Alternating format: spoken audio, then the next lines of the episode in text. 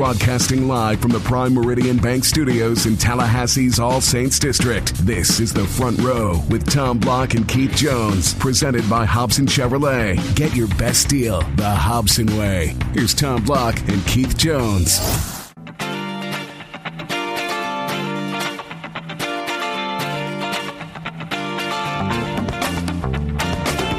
Happy Wednesday, everybody. Tom and Keith back with you. Big night for the Noles as Georgia Tech rolls in, and we got to get this train back on the tracks. Hello to you, Mr. KJ. Hello to you too. You, you've got the uh, radio attire going on. I noticed. I- First I- time in shorts. I have flip-flops. I have harkened back to my days at Channel 27 here. I've got flip flops and shorts on. I used to have uh, about four sports coats, eight shirts, which I would occasionally dry clean, and uh, you know six or eight ties. And you never knew. Uh, life is like a box of chocolates. You never know what you're going to get. The whole key with that though is you do have to remember that you're wearing something different on Thursday than what you wore on Wednesday. This is a complete aside, but since we started here, I won't name names, but when I worked at Channel 27, there was a weekend weather guy who was part time. He was working on his PhD at FSU, and there wasn't a clothing allowance. Uh, I don't think there was for any of the talent, but there wasn't for the part time weekend weather guy. Certainly not I for him. Assure you. So he made it a point. He had two outfits: the Saturday outfit and the Sunday outfit. That would be me. And he wore them every Saturday and every Sunday for the length of his tenure there just to make a point. People would write into the station and, you know, tell him to change his shirt and tie combo, but he was determined to make a I, point. I'd wear a uniform if I could get away with it. See, this is what happens. We talk about what we're going to talk about on the show, and then something We like that get to it. unfolds. We never get to it. All right, it is a big night uh, for the Noles uh, with Georgia Tech in town, and uh, I was not. It turns out probably a good thing. I was not here on Sunday. I've been out of town at a conference the last few days. I also did not watch the basketball game on Sunday because I was at this conference. Uh, I've certainly heard about it. I've seen it. I've read about it. I've debriefed with you. It doesn't feel any better. I don't think it will until you go out and play the next one, provided you get a win, which is what Florida State needs to do today. They obviously need to turn the page on this, get back to 500, and then go from there. Leonard doesn't like talking about it, but this tonight is a must-win game. If you don't win tonight, your chances of making the NCAA tournament are just uh, very, very difficult. Uh, go back and I'll give you my one synopsis of comments. Everybody's so frustrated with Bacon, and everybody's pointing their finger at uh, XRM, and and you know even the comment that uh, Bookert lost track of time. That whole fiasco started with Coach Hamilton, and and candidly, Coach Hamilton was the reason that we are in that fiasco. Um, the kids didn't know what to do. Who's in charge of telling the kids what to do? So you're on the side of take a timeout. Take a timeout. no question. in Hamilton's defense, he did make some adjustments at halftime that got the team back to where they were to be in that point. The timeout question always comes up because to me, it's a little like. I mean, it always comes up in end game situations. It's a little like second guessing play calling in football. Uh, when a play doesn't work, it's easy to second guess, but you know, unless you truly know what the team had showed on tape and what you know and who didn't execute. So when you talk about it in basketball, if you don't call timeout and you run a play and you score, well, that was the best way to go. But if you don't call timeout like FSU did, and you don't get a good look, then clearly you should have. ta- you know, hindsight is twenty twenty, is what I'm saying. Leonard's comments immediately after the game, and I have not talked to him since the game, but his comments after the game is, we wanted to get the ball in Bacon's hands. The ball was in Bacon's hands, so therefore that's what we wanted. Just one problem. Dwayne didn't know that. Dwayne didn't know that that's what they wanted. Right. Because it had not been communicated to him. Therein lies the crux of, of the problem. Yeah, there are times when Leonard has taken it. This is when I'm not in favor of it, and I, I don't have a specific example to cite. But there's been times opposing team doesn't have a timeout. FSU does. Uh, opposing team is down by one last possession. Leonard will take a timeout to set his defense, but in so doing, he gives the opposition a chance to set up their offensive play. Uh, and I get it. If, if you don't take the timeout and your defense isn't set, well, clearly you should have taken it. But those are times when I'm not necessarily in favor of because Right. you're giving the other team a, a chance. But and, and you are correct. That has occasionally happened. that said, uh, I mean, we're on Wednesday. The game was Sunday. I think this has been Well, and that said, a great second half, uh, halftime adjustments. Kudos to the coaching staff. Florida State was down by 11 at halftime, uh, was down by as many as 13 early in the second period, closed that gap, got close, uh, played terrific defense, held Miami overall for the game to just 38% floor shooting, uh, held their own on the boards. Uh, we're right there at the end Uh, you know, so kudos to the coaching staff and the kids. But like everything else in life, you got to get over that hump, and that's what makes it hard to digest. Now, I will say because I've heard some posit that uh, you know they look at the games that FSU had a chance to close out and didn't.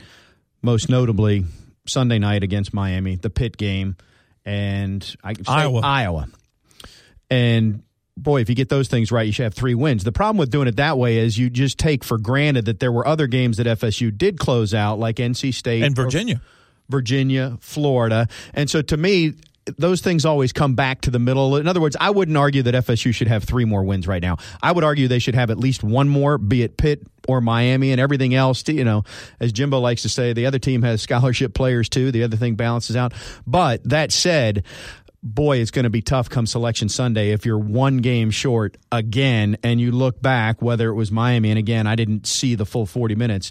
I was at the Pitt game though, and I know that, and, and that was a game where FSU had a lead, and you could just slowly feel it evaporate. I still believe that given the strength of schedule, and if uh, and because there's no bad bad losses, uh, if they can get to nine and nine, five hundred in ACC action, maybe maybe they got to win one in the in the tournament in Washington. I don't know, but if they do get to nine and nine in the conference, I think Florida State's in.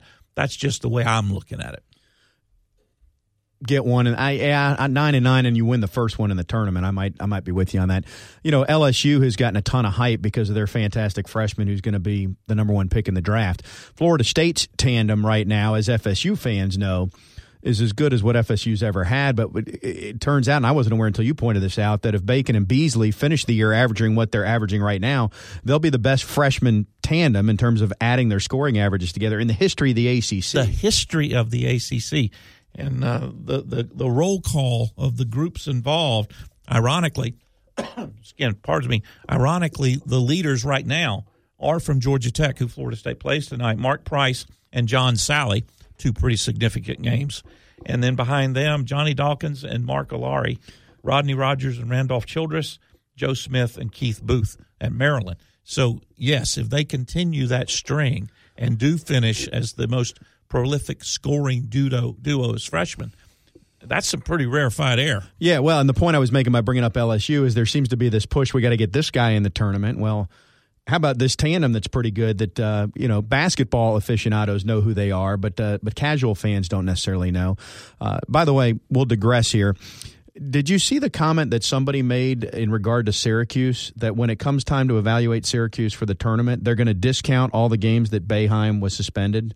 Like that doesn't matter because he wasn't there. We're only going to look at the games they played while he was coaching. This actually happened. I can assure you the tournament committee is not going to do that. Well, that was it was a mock it was a mock tournament thing exercise that they bring the media through. I, I don't know. I see the look on your face. It's the same look I had and anybody with a brain had when they read the comment to say, uh, you're, so he was suspended for NCAA issues, and now you're just going to wipe out those games and evaluate them only on the games that he was there. It was just bizarre. As as my grandmother would say if she were still living, pshaw. That was a word in West Virginia. I, I'm just telling you. Okay, there you have it. He's Keith. He's not from West Virginia. He's from near West Virginia, Leesburg, Florida. Uh, and uh, technically Wildwood. Be careful. Oh, that's right. I, I apologize. How did I mess that up? Every time I drive through Wildwood, oh, I from Miami. Everything I drive through Wildwood, exactly. I don't claim Miami. I take Fort Lauderdale. Point taken. But everything, every time I drive through Wildwood, I notice that there's actually two D's in the word. Yet I never hear two D's when you pronounce. If you're it. from Wildwood, it's pronounced W I L E W O O D. Right. If you're visiting, it's wild. It's Wildwood. There you go. All right, we're gonna we're gonna shift gears from uh, basketball talk. We'll get back to it later on when Tim Linafelt, our Seminoles.com insider, uh, joins us. We will uh, talk baseball in just a little bit. Do need to mention uh, Madison Social and uh, tip our captain Matt Thompson and the fine folks there. They do their trivia night every Tuesday. Uh, terrific brunch on the weekends. If you are not going to the game tonight, which I would encourage you to do, if you're listening to this show right now, you're in town. Go ahead and go, even if it's a nine o'clock tip. But if you're not, Madison Social, not a bad second option. Very much so. All right. Mike Martin, Seminole skipper since 1980, getting set for opening day again this Friday. And uh, the guy affectionately known in these parts as 11 will join us next when we continue on the front row.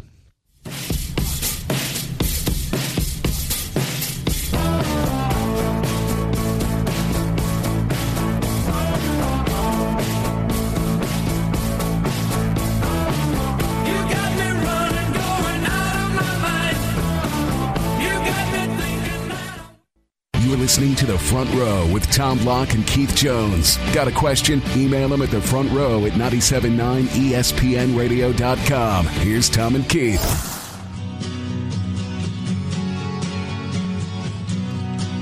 Welcome back to the front row on this Wednesday evening. We'll bounce back to basketball in just a little bit. The Noles hosting Georgia Tech tonight at the Tucker Center, a must win for FSU. Baseball season literally right around the corner, less than 48 hours now until Florida State opens this 2016 campaign. And just like every campaign for the last 36 seasons, the head coach of the Seminole baseball team will be Mike Martin, and he's kind enough to join us now.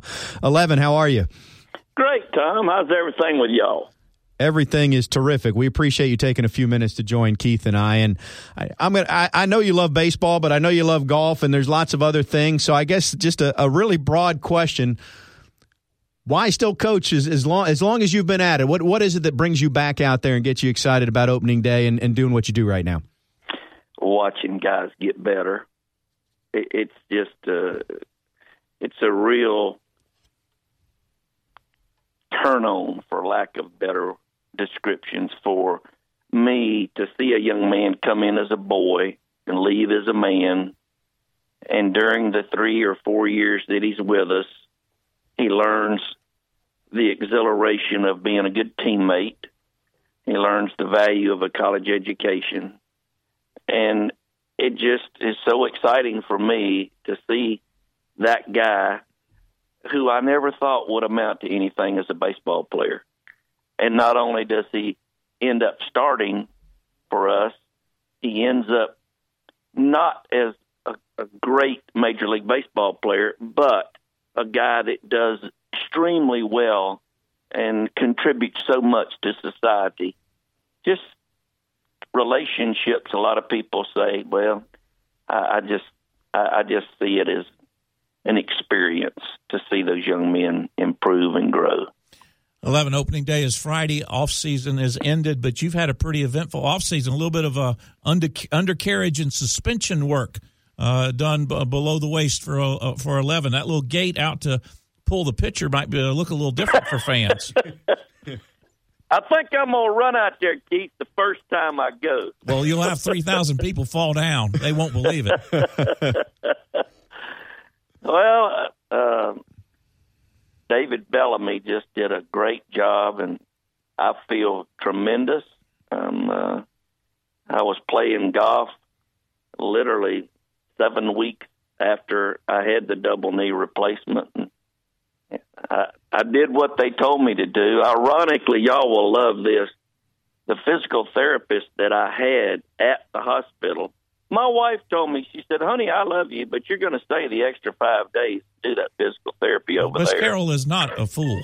the guy's last name was Tebow. Oh, no.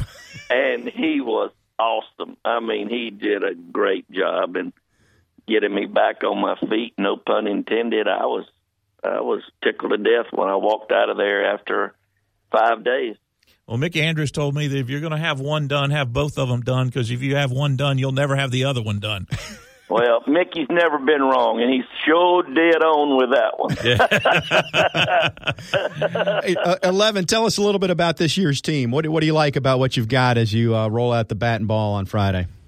I think we're going to be able to put a little bit more pressure on the opponent this year uh, with the move of Busby to first base and a couple of outstanding freshmen, we've got a chance to cause some problems. We just need to, of course, get to first base to make some problems arise. I like the pitching and the fact that a lot of them are young. They're going to get better as the season goes on. We've just got to be patient with these guys because there's a, a tough schedule ahead of us. I mean, Rhode Island I mean, everybody like Rhode Island. You got to be kidding me! Snow all over up there. How did they get anything done? Well, we played on their field two years ago when we were playing at Boston College, and they're getting their stuff done because you may not get it done at Boston College, but you can show Bud get it done at Rhode Island. And the guy does a good job up there. Then you've got a very good college at Charleston, and then a, another regional team uh, and St. John's coming in before we play our Atlantic Coast Conference. So we've got our work cut out for us, but patience is a big word for us this year. Uh, the, I, I, don't remember a time coming into the season, uh, uh, Mike, when, when the ACC has been more thought of. I mean, you've got the, the defending national champion with Virginia, perennial UNC, NC State. Clemson, although Coach Leggett's gone, uh, you know they're always what they are. Uh, our right. friend, our friends in Coral Gables.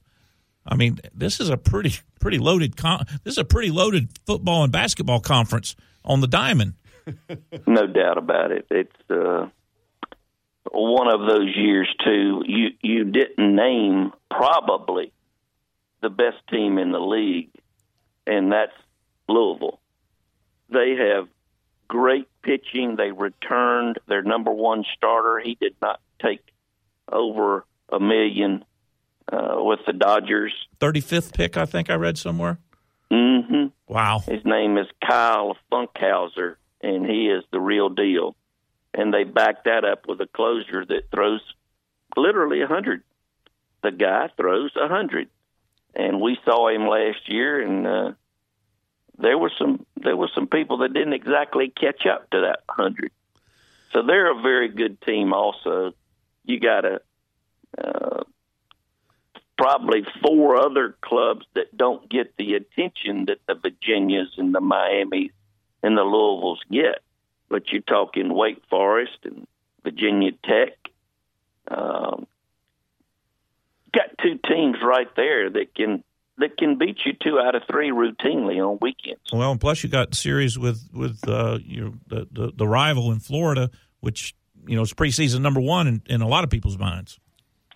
Very good club. Lost some very good players, but uh, recruiting. He he had a great year recruiting. They're going to be uh, a challenge, and it does nothing but help us get better when we play a team like we'll be playing every single weekend. And in a lot of midweek games, you're talking about, well, there's three midweek games I'm very familiar with, and that's the University of Florida. We've got UCF and USF. USF went to a regional last year. There are just uh, so many good teams on our schedule that I'll repeat myself and don't call me Rubio. I'm just saying that we got to have patience. We're talking with uh, Seminole skipper Mike Martin, getting set for uh, another campaign, number 37 for you as head coach. Of course, that doesn't count your years as an assistant and uh, as a player, as a center fielder. You know, it, it never really did work out as a high school basketball coach for you, though. I guess you, you know, coming from North Carolina, you probably thought that was the future at the time you were coaching hoops. Oh, that's, that's, so many good memories. I went over to Godby last night to watch my grandson play and when I pulled in, of course, so much had changed since I was there. But I looked at that gym and I, it brought back a, a lot of great memories from the young men that I coached there in basketball. I mean, Jimmy Everett, the the great guy that lost his life to uh, MLS, uh, ALS, excuse me, uh, two years ago. His son uh, Tyler pitched for us at Florida State, and I remember the great times that I had coaching Jimmy and Greg Jones, and of course Mike McLeod was there as a student. I know you might think that you know I was of the normal age. I was in my early teens when I started coaching at Godby, so don't start counting years. Well, then that means you were eight when you were at Raw.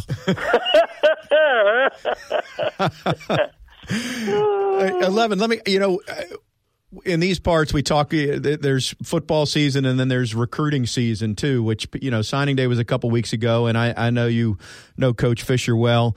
Uh, and there's always a lot of talk about football recruiting, but but I'm curious. I mean, in baseball where you have to a you don't know if you're going to lose the guys in the draft every year uh, and b you don't know until july half the time who's coming who's going because of the draft I, i'm just curious how frustrating or tough that is to recruit on an annual basis because the dynamic is not the same in the other sports as what you have to deal with in baseball Tom, that's a, a, a great question. You know, we had an outstanding pitcher, and he was in summer school. He was happy. He was excited about being a Seminole. It it was the 13th of July, and July the 15th is the cutoff date where professional people cannot sign the guy. Well, they offered him three hundred thousand. Ironically, when Funkhouser, the guy that we talked to about earlier at Louisville, did not sign, that opened up more money. So they turned around and offered Kraus, the young man that was here, an additional two hundred thousand. He got a note from his parents while he was in class. The Dodgers have upped their offer to a half a million. He got up out of his seat, got in his car, and drove home. I never talked to him. He called me on the way out of town. I never talked to him. He's gone. So you might say there are frustrations in this business. I mean, we're two days away. We're we're just we know we got him. But the classic one was when we lost the catcher. We lost him in June. The guy that we had recruited, and then all of a sudden Cal Raleigh became available when Coach Leggett was let go at Clemson. And Meat did an unbelievable job in getting him here, and with the help, of course, of Stan Wilcox, we got him here. Well, Long story, but this this kid's pretty good. Well, and he was going to be my next question. As soon as you mentioned catcher, uh, obviously, you know Buster Posey sets the bar pretty high, but even before Buster, historically, Florida State has had very good catchers. And now you've got a kid as a freshman that's going to come in and play, and that is not something that happens historically. So, kind of give us a thumbnail sketch since we haven't seen him play yet. What makes this kid so good potentially? Well, he's got a great upbringing and from an outstanding coach. And his daddy is named Todd Raleigh, who was a baseball coach at Tennessee for four years. He was also the head coach at Western Carolina. And how all of this came about is he played for Jack Leggett at Western Carolina. So that was the, the uh, Cal had signed with Clemson. And then when Jack was relieved, he got a release. Uh, Todd Raleigh got a release for his son Cal from Clemson, which opened it up for others. And we were very fortunate that he chose Florida State. He's 6'3, 215, switch hitter, will hit in the middle of the lineup, has a great feel for the game. And I'm not saying this to attract any extra attention, but this guy can catch the ball as well as any freshman I've ever coached. But remember, Posey was a sophomore when he started catching. Understood. Coach, one guy I keep my eyes on is Deluzio. Uh, I'm just so impressed with his physical abilities. Uh, what do you expect out of him, and, and who, who are some of the other guys we need to keep our eyes on? Keith, he is a guy that can be a game breaker. I mean, he's it's like having a wide receiver out there with a so-so corner. You know that this particular wide receiver is going to get open. This Deluzio kid can run as well as anybody, with the exception of maybe Prime and some of the outstanding center fielders that we've had. One or two, Drew could fly, but this kid just needs again to play every day. He's learning the game. He's figuring out what it takes for him to use these God given talents and in so doing help our team win. This guy can mess you up. I hate play guys like him. He gets on first base with a walk and he turns it into a double. And you made a good pitch and the catcher made a good throw and he beats it. Outfield wise, starting to learn to get better jumps. Clyde Keller's working with our outfielders now, and Clyde's doing a great job with him. Benny is learning the game. I'm excited to see what this year holds for him. Left field, we've got uh, Gage West, um, a, a freshman Jackson Lueck. Lueck is a switch hitter, getting better, just needs to play. Uh, right field, we've got uh, uh, Miller, we've got uh, Stephen Wells, and we've got a young man named Donovan Petrie. He's a freshman, left-handed hitter in Petrie, and the other two are right-handed. So we'll probably platoon in the corner outfield positions, and then with Busby at first and Henderson, Matt Henderson. He's from Chico, California, so naturally his nickname is Chico. This guy is a good-looking player. Taylor Walls has been playing much better at short. That's what a year's experience can do for you. And John Sansone is has been very impressive as a third baseman. Of course, moving from second. But it all starts with those on the hill. And when you talk about our arms, you you start, of course, with Compton, but you've got Drew Carlton who pitched in the rotation last year, and then you've got two very good freshmen in Cole Sands and Tyler Holton.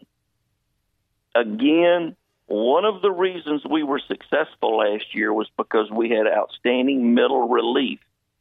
Well, uh, Dylan Silva's gone. Uh, Billy Strode's gone as our closer. We've got to find out who can settle things down in the middle part of the ball game. We've got some ideas, but they're unproven prospects, and we've got a closer that pitched at Stetson last year uh, named Tyler Warmoth, and we're hoping that uh, Tyler gets well. Right now, he's got strep. He's missed the last two days of practice. We're hoping he's ready to go Friday. Well, I know it's your favorite time of uh, year, Eleven. You get it all started again on Friday. We really appreciate you taking a few minutes to uh, to chat baseball with us. We could do this for a lot longer, but we'll let you go and uh, and get set to play ball. Thank you very much. It's a pleasure to be with you both, and thanks for the great job that you're doing bringing an outstanding sports program to our great listeners here in Tallahassee. All right, thank you, Eleven. Appreciate, Appreciate it, it as always. A lot to react to uh, there, KJ. We'll do that in the next segment, but. Uh, I I guess the biggest thing, and I did we didn't ask him this specifically, but he's as excited and energized at the start of every season. Uh, I mean, it doesn't seem to wane. In the years I was with the baseball team announcing, it was the same level every year. That's that's one of the things that the great ones have. You you would see it in Coach Bowden, even in his advanced age. You see it in Mike. Um, it's what keeps them going. It keeps them young, and uh, it, it's it's pretty remarkable. Given this is year 37, 38, whatever it is, that's a long time in one It's a, place. it's a lot of wins, no question. A lot of trips to the mound too. But as he said, he's going to spray. He called it. He's going to sprint out first time he makes a change. You want to take a bet on that? No, I don't want to take that bet. All right, we'll come back, talk more baseball, and then Tim Linafelt, our Seminoles.com insider, will join us. We'll get back to basketball. This is the front row.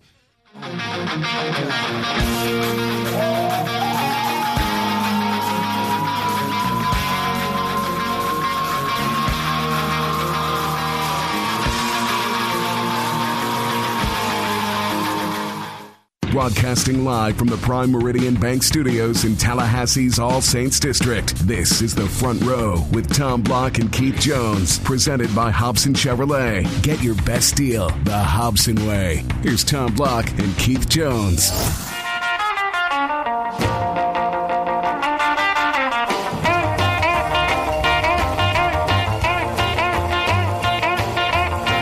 Chuck Berry bringing us back, ladies and gentlemen. How are you, King?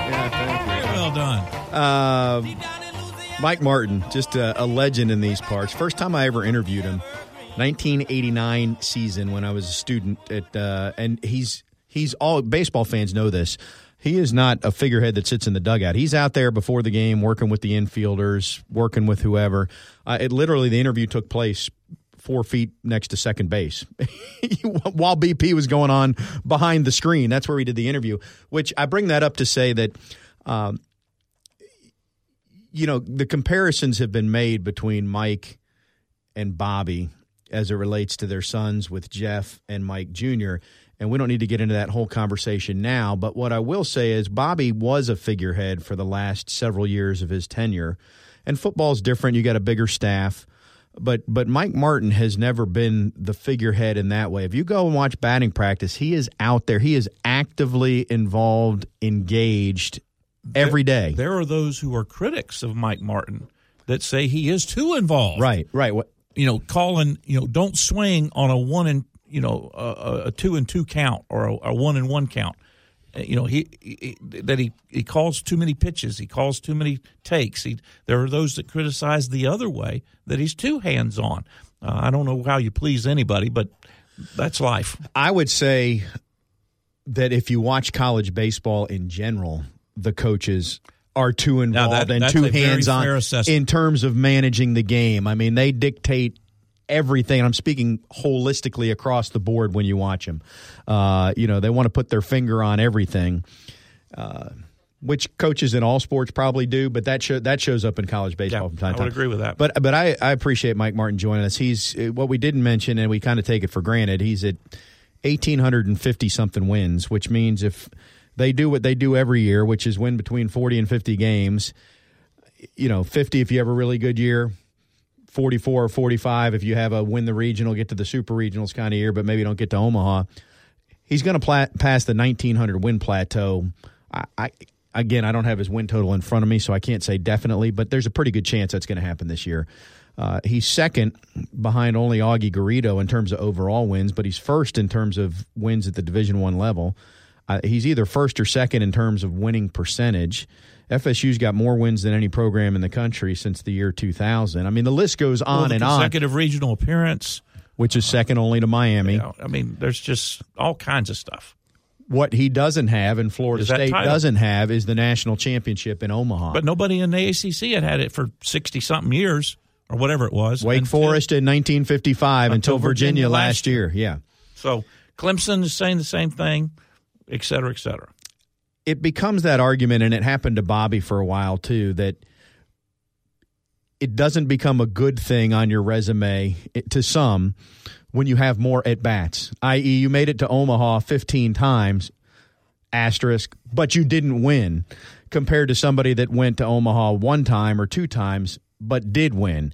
Uh, which you know is a debate that'll go on in terms of his legacy, and it's I, I know people that are FSU baseball fans would just love to see FSU get it, but to see 11 get that, And I'm one of them.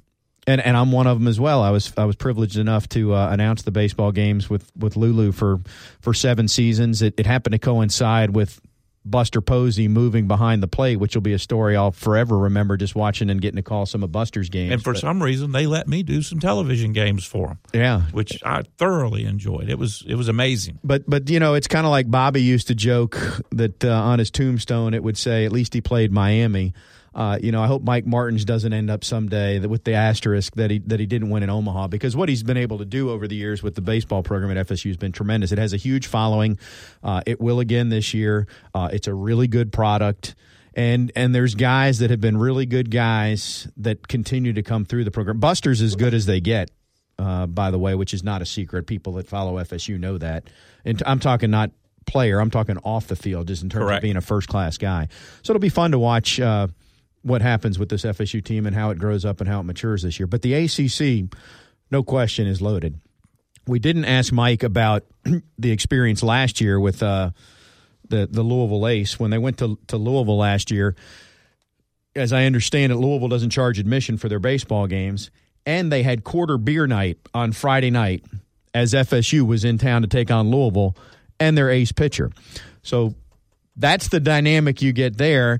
Now you come to Howser where there's a tremendous atmosphere and the animals have always done a great job. And I've been to LSU and LSU's got a, a brand new stadium. It's a nicer stadium uh, and the fans are great. But to me, my wife won't be listening. I'll say it. It's the truth. It- It's it's more much more sterile to me than what you get at FSU because you don't have the animals adding that flair, which is what makes it so unique and such a great atmosphere. Uh, this year they will sell beer at Howser Stadium. I don't know all the particulars of it, except I think the limit is three, and they cut you off after the sixth inning, and uh, we'll just see how it goes. I'm fine with that. I, and I don't I- have a problem with it either. I'm probably apt to have one or two of them not in a working capacity there. They're, they're seven dollars a piece. Probably apt to have one. but but that's no different than any other stadium. Correct. I mean, to me, baseball is a, a beer and a hot dog kind of thing, and and uh, it sounds really old time to say it now because I, I imagine that youngsters who can't write in cursive because they don't teach it anymore probably can't score a baseball game either these days. I don't know if people grow up knowing how to do that.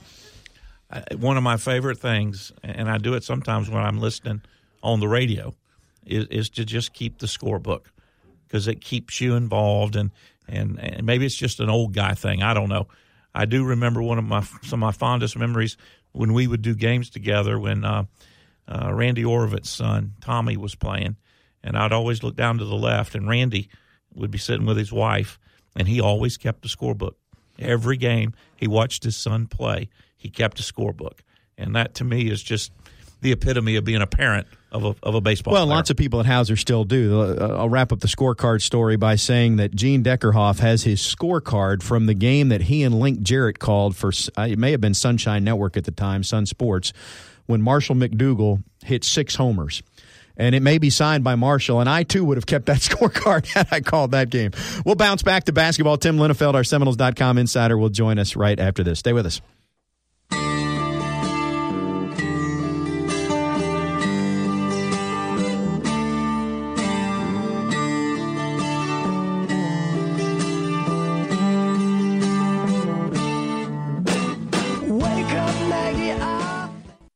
Listening to the front row with Tom Block and Keith Jones, only on 97.9 ESPN Radio. Here's Tom and Keith.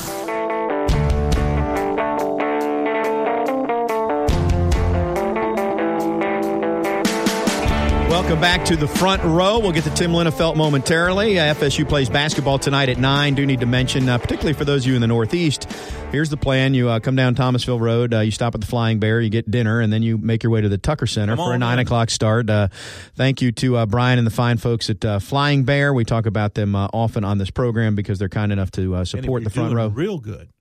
You're driving a Hobson Chevrolet when you make your way downtown. Well, see, now Keith just turned it into a NASCAR segment because I need to welcome our Seminoles.com insider, Tim Linafelt, to the program. Tim, uh, Peyton Manning's going to join us next to tell us he's going to drink a couple of buds, but how are you doing? I'm doing fine. I have nothing to show for except for the usual things. Uh, uh, Well, I, I will say that uh, the versatility, flexibility, uh, uh, you know, the way you accommodate our fluctuating schedule is much appreciated. It's been been a little chaotic during this basketball season because KJ's on the road. I was on the road this week. so- Tim was with me last time. Yeah, he was with. Yeah, well, that's a whole other topic. Yeah, when we've already called him out for that. Tim, you're not going on the road again this year with basketball, are you? Uh, I wouldn't tell you if I was. Yeah, that's probably the. I, I'm sure you're going to the ACC Only- tournament, but if you're I gotta going, be honest. I, I'm starting to think I'm getting a bad rap on this. You know, there's there's a lot of other guys that, that, that you know. Was, does Keith catch anything for this? well, Keith's been there when they I went have on the road. there. Have you been on any? Yeah, but his, his percentage still isn't great. It's be, well, what is is yours? Oh, that's over? better than yours. Yeah, yeah, it is. Okay, but I, that's a fair point. Hey. we got to point the finger of blame somewhere. Tim. Linafelt's not going unless there's a dinosaur barbecue in the town that we're visiting. or unless there's a blizzard uh, impending, because apparently those are the trips that he's made this year. There definitely have been some similarities. I'll admit. Yeah. Well, Tim, uh, basketball game tonight. Uh, we don't need to, I don't think, talk and dissect too much more about the Miami game because everybody's still trying to get over the bad taste in their mouth uh, from Sunday. So that said, what's going to happen tonight at the Tuck as Georgia Tech is in town to take on FSU? Well, uh, if, if Florida State has any designs uh, on on playing in the next month, they need to win this game. Uh, you know, if you look at what their body of work, um, more so or just as equally so to, to some of the good wins that they've had, uh, is the fact that they don't have any bad losses. Uh, and, and, and I I mean bad losses to teams with low rankings in the RPI. We can you know, debate those Miami and Pitt games if you want, but uh, but that changes if you lose to Georgia Tech, a team that's really struggled. They're three and nine in the ACC. Um, they just haven't. They they started off strong and just haven't been able to put anything together uh, since then. But but I think this game, you know, it, it actually could be a little more dangerous than folks would like to realize. Georgia Tech has the the top rebounder in the ACC. They also have the top three point shooter in the ACC. And if you look at some of those losses, they've actually been uh, pretty close, and, and a lot of them they've, they've had some losses by one point, losses by three points, losses by five points. I think Florida State should expect to win, especially at home. But but if they come in here thinking that they can just you know be automatic and pick up a win, uh, that, that could be a, a pretty uncomfortable situation. Well, tonight to me is one of these classic games. It's the chicken and the egg argument. If you won more, fans would go to the Tucker Center more. But the flip side is if fans went to the Tucker Center more, maybe you'd win some more of your home games. So to me, I know there was a great atmosphere on Sunday. Now we've got a nine o'clock midweek game people are, are spent, maybe frustrated, disappointed that the team didn't win on Sunday. So the point I'm making is uh, there's not likely to be a raucous atmosphere in there tonight. I hope I'm wrong, but which makes it easier for the opposition to play, if that makes sense. Uh, yeah, it certainly could, and, and you know you wonder if there's anything to the the idea of intensity or, or passion or energy uh, from the home team. You'd like to think by this point in the season you can generate those things on your own, uh, but at this point you're going to have to because you know couple that with the fact that if, if you're just a you know a, a big time college basketball fan living in Tallahassee, uh, there's a pretty good chance you're staying home to watch Duke and Carolina, which is unfortunately at the exact same time. So so yeah, it, it could be a different kind of atmosphere in there, one that maybe doesn't uh, you know behoove itself to coming out with your hair on fire. But Florida State's going to have to fight through that. Uh, this is a game that they absolutely have to win. The next two, they absolutely, in my opinion, have to win, uh, and, and so they're going to have to find a way to do it. Tim, uh, I have not talked to any of the kids since uh, "quote unquote" the team meeting that uh, Corey and Safid uh, reported in the Democrat. Um, have you gotten any uh, insight or any uh, rumor mill about what was discussed and was it a, a good meeting, a bad meeting? Um, it's about the third time I think that the kids have, have admitted that they've gotten together by themselves, which I've got mixed emotions on whether that's a good or a bad thing. But but what are you hearing? Well, I was there uh, yesterday when when some of the players were talking about that, and uh, it, it sounded like there was a positive meeting. And, and Malik Beasley said, you know, just look at all the smiles out there on the court right now, and, and, and he was right at that particular instance. Most guys were smiling. Uh, but but they also said I talked to Malik about it and Boris Bojanovsky, and they both said it was a different kind of meeting, uh, and that the players got some things off of their chests, and and Malik expressed uh, the idea, and it's, all kind of vague, the idea of, of player issues. If a, if a player had some issues, it, it was his opportunity to to vent about those issues and get them out on the table and get on the same page uh, with, with his teammates. And you know, again, they, they didn't want to get into too many specifics, and, and I understand that. But at the same time, you know, you can read between the lines and look at, you know, what happened at the end of that game. And I guess Miami and think, you know, some folks might not have been too happy with each other after that game with the way it played out and, and, and some things that, that transpired in the last few few uh, few seconds there. I, I think the important thing from a Florida State perspective is rather than let any of those potential issues fester, and then again, this is, this is me kind of reading in between the lines. I don't have it, you know, uh, no nobody would would go on the record about that. But to if there were any potential issues, rather than let them fester, what we seem to have is them saying that we got it all out, we got it on the table, and, and we're good now. Uh, and we'll see tonight whether or not that actually is true. But the fact that they sort of brought that up on their own, and because nobody asked, did you have a you know a players only meeting or what have you? That, that was that was volunteered. Uh, the fact that it was that much on their minds to one do it and then two to talk about it afterward, I think that's probably a positive. Well, this is a very close group. In fact, uh, this is year number 16 for me um, doing the games, and I, I, I can't tell you another group that I would say is as tight knit as this group is.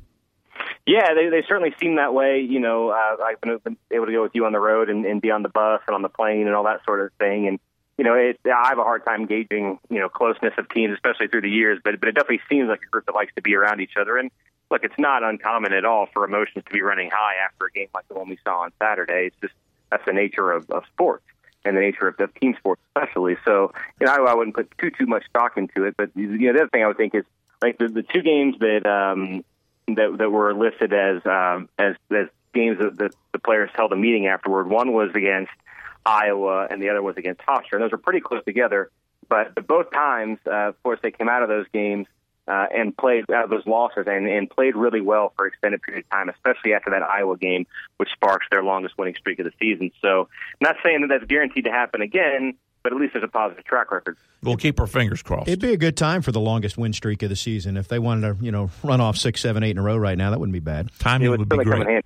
Yeah, it would certainly come in handy. Are you of the opinion, Tim, right now still that uh, nine and nine gets them in, or where do you stand? Uh, would make me uncomfortable. Uh, it could, uh, you know. I think at that point, you're it, it's kind of dependent on what the rest of the national landscape looks like and what other teams have done to get to that point. I would feel much better, obviously, with ten and eight, much better with ten and eight, uh, and then even after that, winning at least one game in the ACC tournament.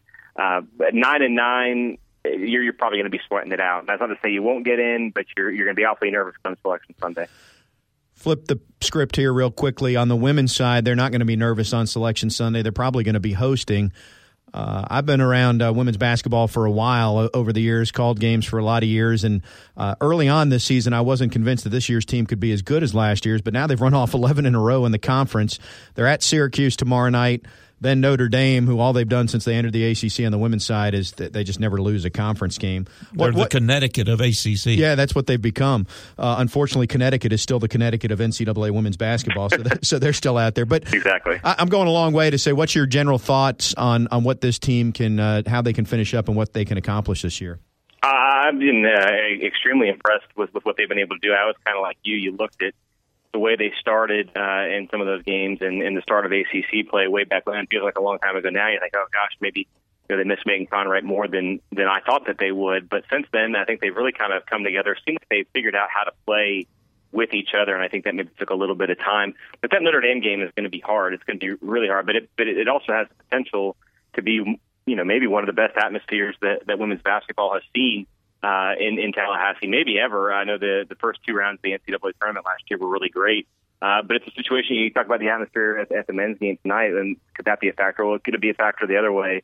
Um, come Monday, I, I don't know what kind of road crowds Notre Dame is used to playing in front of, but if this one's a tough one, and maybe that plays a maybe that plays a factor. Um, so, and I don't want that to say that you know overlook Syracuse, but I think that just that home game on Monday night, I, I think will really kind of tell you I think the expectations are high regardless. I, I think this is absolutely a team that can at least match last year's and, and potentially make a run to the Elite Eight. Uh, it, it kind of comes down to you, you hate to say it, but you know whose bracket do you get in the NCAA tournament? Are, are you are you matched up with UConn? Because if you are, that's going to be tough. Yeah. But if it, not, then but, but if not, then you know who knows what can happen. They were a few seconds away from the Final Four last year. Uh, they probably thought they should have made it, and then you know, from there, depending on matchups, you know, I think this is a team that certainly can contend with any of those, you know, five, six, seven, eight teams that have a serious shot at the Final Four. They're definitely in that mix. Yeah, selection uh, Sunday when it comes out, or I, maybe it's selection Monday for the women. I forget offhand. If you see UConn in your bracket, it's like a death sentence. Like I, I think most of women's college basketball would be okay with just giving four or five buys in a row to Gino's team and, and let us have a chance to make out of our bracket. But Heck, so, at that point, maybe it might throw them out of rhythm a little bit. You might like that. Yeah, exactly. Well, Monday night, 7 o'clock tip. It's Paint It Pink night. Hopefully, there is a great atmosphere for uh, Sue's team. Tim, great job as always. Uh, enjoy the game tonight. And uh, we know since you're there uh, that it's going to be a win. We've got that checked. We're checking the box on that one, Tim. Absolutely. Uh, this is the one where I finally, uh, I finally clear my name from any of these wrongdoings and, get back on the right track. I got a good feeling about it. All right, excellent. Tim Linafelt, Seminoles.com insider course uh, after the game, after any or before any FSU uh, game for that matter. Go to Seminoles.com for all the latest on FSU athletics. Some final parting thoughts from KJ and yours truly right after this on the front row.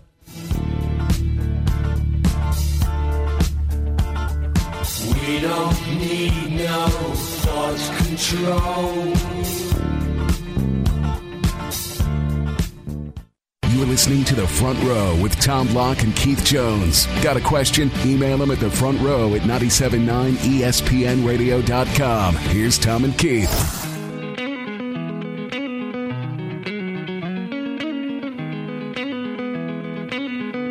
Welcome back to the front row. Just a couple of minutes to go. Uh, KJ, how would you like to spend this? Uh, I think we should talk something about sports. Well, that seems like a good idea. I'm uh, looking back at this, I don't have the time frame uh, right on this, but I was going to share as Mike Martin was kind enough to join us. Uh, put in perspective, 37th year as head coach. His very first victory, his first series as head coach was 1980 at Miami. he it may have been the third game. They may have lost the first two. It wasn't opening day. It was in the same 24 hour period that the USA. Do you believe in miracles? The USA hockey team beat the Soviets, beat Russia. Um, so, I mean, think about how long ago that feels, the miracle on ice. That's how long Mike Martin's been the head baseball coach at FSU. Well, to just redouble that, that, that, that, that, that was my senior year at college. Well, it's even longer ago than I realized. now we've really put it in perspective. How about this? And we've mentioned this before, but uh, I'm a, a going to repeat it anyway. Al Michaels does that game. By the way, it was done to tape. It wasn't done live. Right. the hockey was... game. And then he gets promoted to ABC number one on the college crew. My last game in Doak Campbell Stadium was against the Florida Gators.